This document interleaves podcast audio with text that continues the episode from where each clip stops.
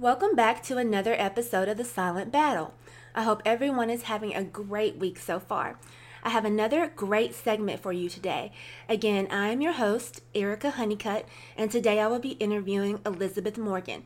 Elizabeth is from Austin, Texas, and is battling multiple sclerosis, MS. Today, she is going to share her raw and candid story about her journey with MS and how she manages her symptoms. Also, she will give us some tips, if she has any, on what may help you all out there to live life more easily as we battle our autoimmune diseases. Let's get started. Welcome, Elizabeth. Thank you for being part of the Silent Battle podcast today. Thank you, Erica. Yeah, happy to be here. Elizabeth, can you share your story with us regarding when multiple sclerosis showed up in your life?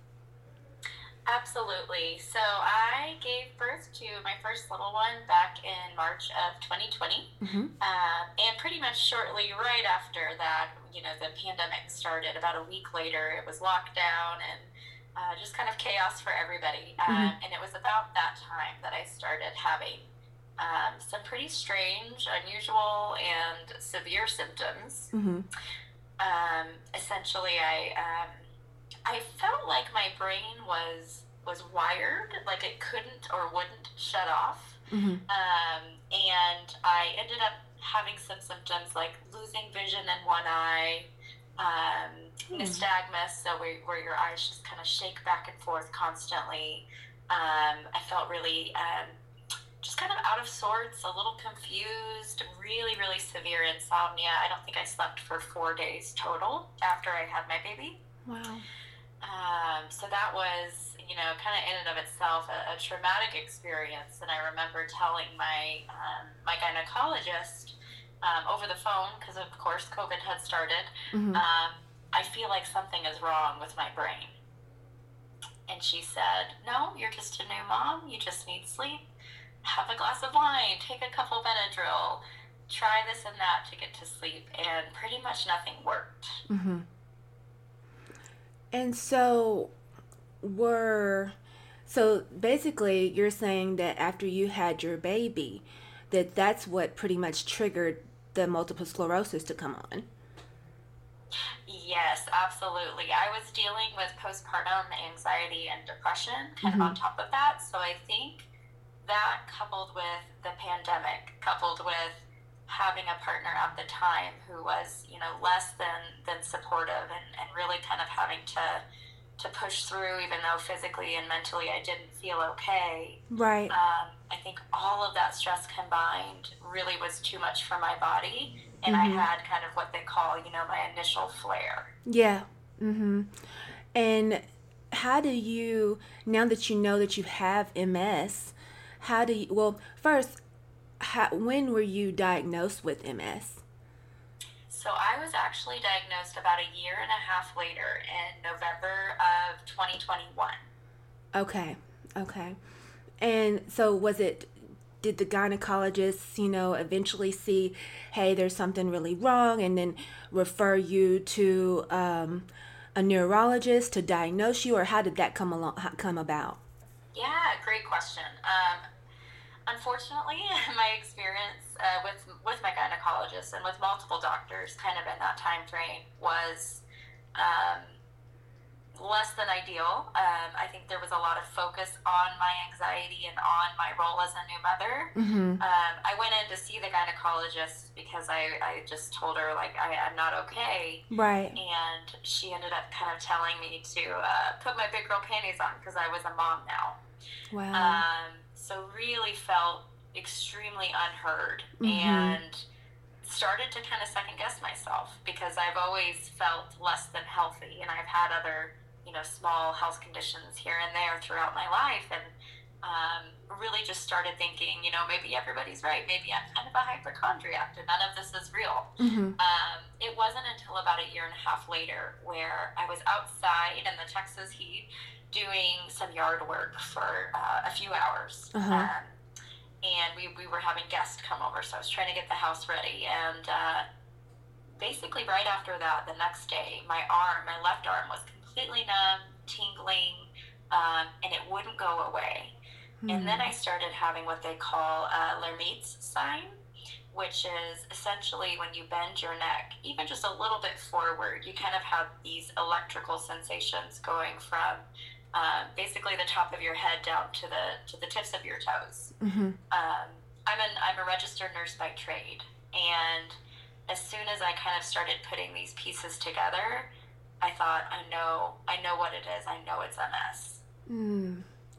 And so, was it at that point? Did you make the appointment with the neurologist, or have your primary care to refer you to the neurologist, or how did how did you know who diagnosed you at, with yeah. MS? So, um, being a nurse, I used to work with some really wonderful doctors. One of which was a, a pain doctor, and I had mm-hmm. also been having some back problems and kind of told him like I have lower back problems and I have a history of that, but you know, my arm is still numb. It's still causing me issues, and this doesn't make sense, right? From mm-hmm. from a medical perspective, my lower back doesn't have anything to do with my my upper extremities. So I actually asked him. I said, "Hey, I know this sounds a little bit crazy, but can we get an MRI because I think it might be multiple multiple sclerosis?" Oh. And he said, "You know, of course, sure. Let's let's definitely look into that." Um, he ordered the MRIs of my brain and my cervical spine, so my, my upper neck area. Mm-hmm. Uh, and I still remember the day he called me. I was driving over to my sister's house and had my little one in the car. And he said, You know, where are you at? Can you pull over and, and get somewhere safe? Mm-hmm. Um, and I knew that he was just kind of calling to confirm what I already thought was going on. Mm. Now that you know that you have MS, how do you manage your symptoms? Yeah, so I really avoid, um, I try to avoid triggers. Life is life. There's always going to be stress. Um, yes. For me, a lack of sleep can be a trigger. So having a toddler, uh, that gets a little bit tricky. um, currently in the midst of really trying to sleep trains her so that I can get better quality you know, uninterrupted sleep. Right. Um, I also really don't go out into the heat a whole lot because I know that's a pretty big trigger for me. Mm-hmm. Um, I don't necessarily let it stop me from doing certain things, but I'm very mindful of it. Right. Um, I make sure to stay as hydrated as I can, um, and I make sure to kind of have minimal stress in my life if possible. I work from home, which honestly I think has been a lifesaver for me um, because you know being a, a, registered nurse you're on your feet all day. It's very physically demanding. Right. Um, so being able to work from home um, i think has just been a blessing in disguise. I started mm-hmm. that even before i was diagnosed and i'm just very grateful for it now. Is it do the medications that you take has it been hard adjusting to them? Mm. the medication was um, a really big decision. Um, my neurologist, mm-hmm. who is um, amazing here in Austin, he mm-hmm. Um, came highly recommended by the doctor I saw. Um, he kind of put the decision in my hands. I think partially because he knew I was a nurse, um, and partially because it's it's a really tough call to make, and mm-hmm. not every neurologist wants to say, "Hey, I think."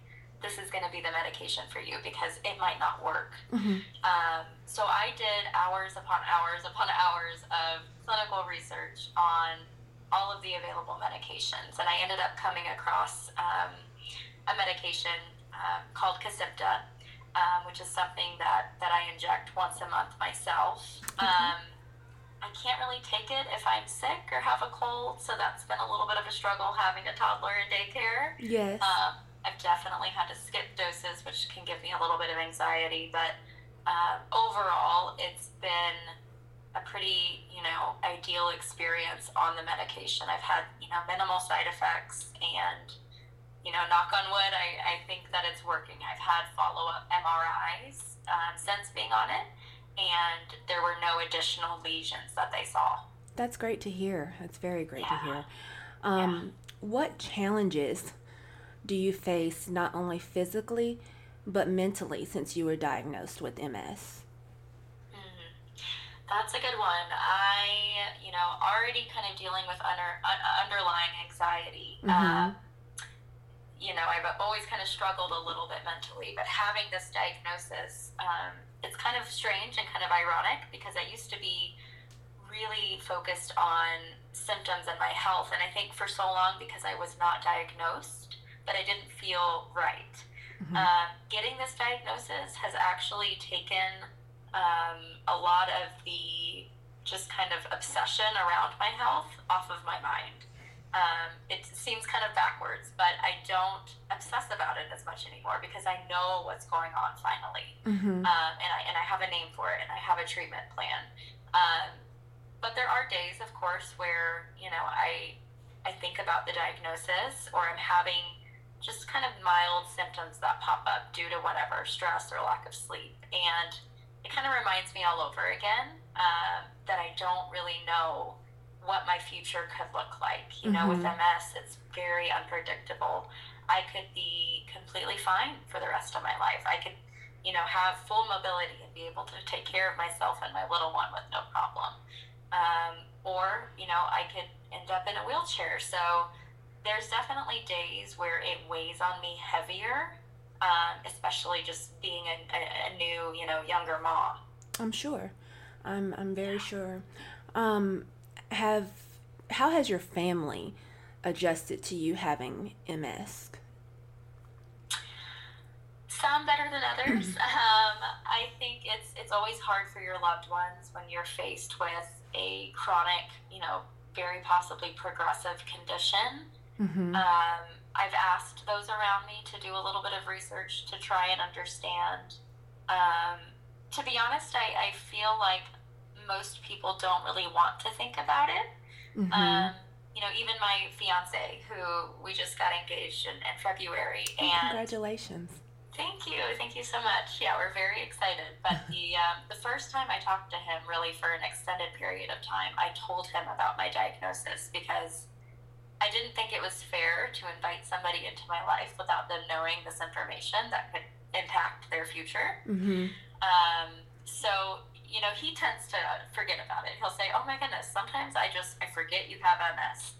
I don't really take offense to it. I understand why my loved ones don't want to sit and and just kind of think about this nonstop. Right. Um, but I do find it challenging sometimes because I don't always feel great. Right. Mm-hmm. Um, I have days where I'm struggling to get through the day, um, and I have to remind them like I have this condition, right. and you know, they want to go into fix it mode. They want to ask me if I've had enough water, if I've been eating well, if I've been exercising. And at times it does feel like they don't quite understand that there are going to be days that are outside of my control.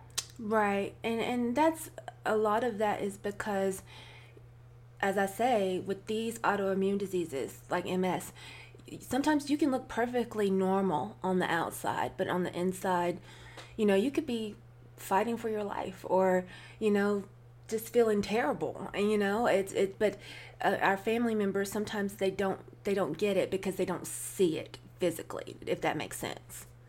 Yeah, absolutely. I totally agree with that. I think it's a, it's a blessing and a curse sometimes that mm-hmm. it's not obvious to others that I, I have something going on. Um, and it, it sounds kind of strange to say that you know you have to almost remind those who are closest to you, right? Uh, because they don't really want to accept reality. I think sometimes. Right, right. They don't. You know, especially the people that love you. They don't want to accept that you're sick. They don't want to. You know, they don't. They don't want to think about you being sick because they do love you. But you know, um, you're absolutely right. You know, sometimes, you know, you just have to remind them. You know. Oh, absolutely. And I and I try best to I try my best to advocate for myself. There are times when, you know, I just feel like ooh, they really don't get it, and I don't think there's anything else I could say to make them get it. Mm-hmm. Um, and those days are a little bit harder than others, especially if I'm struggling with my toddler and yeah. kind of running on minimal sleep and feeling like I could just sleep all day. You know, sometimes if I'm feeling really tired, I just keep it to myself because people don't I think, understand what I mean when I say fatigue. Mm-hmm. Uh, it's like another level, you know? Oh, yeah. It's another level of being tired, definitely. Um, what do you think is most important for our listeners that are battling their autoimmune diseases to know? Yeah.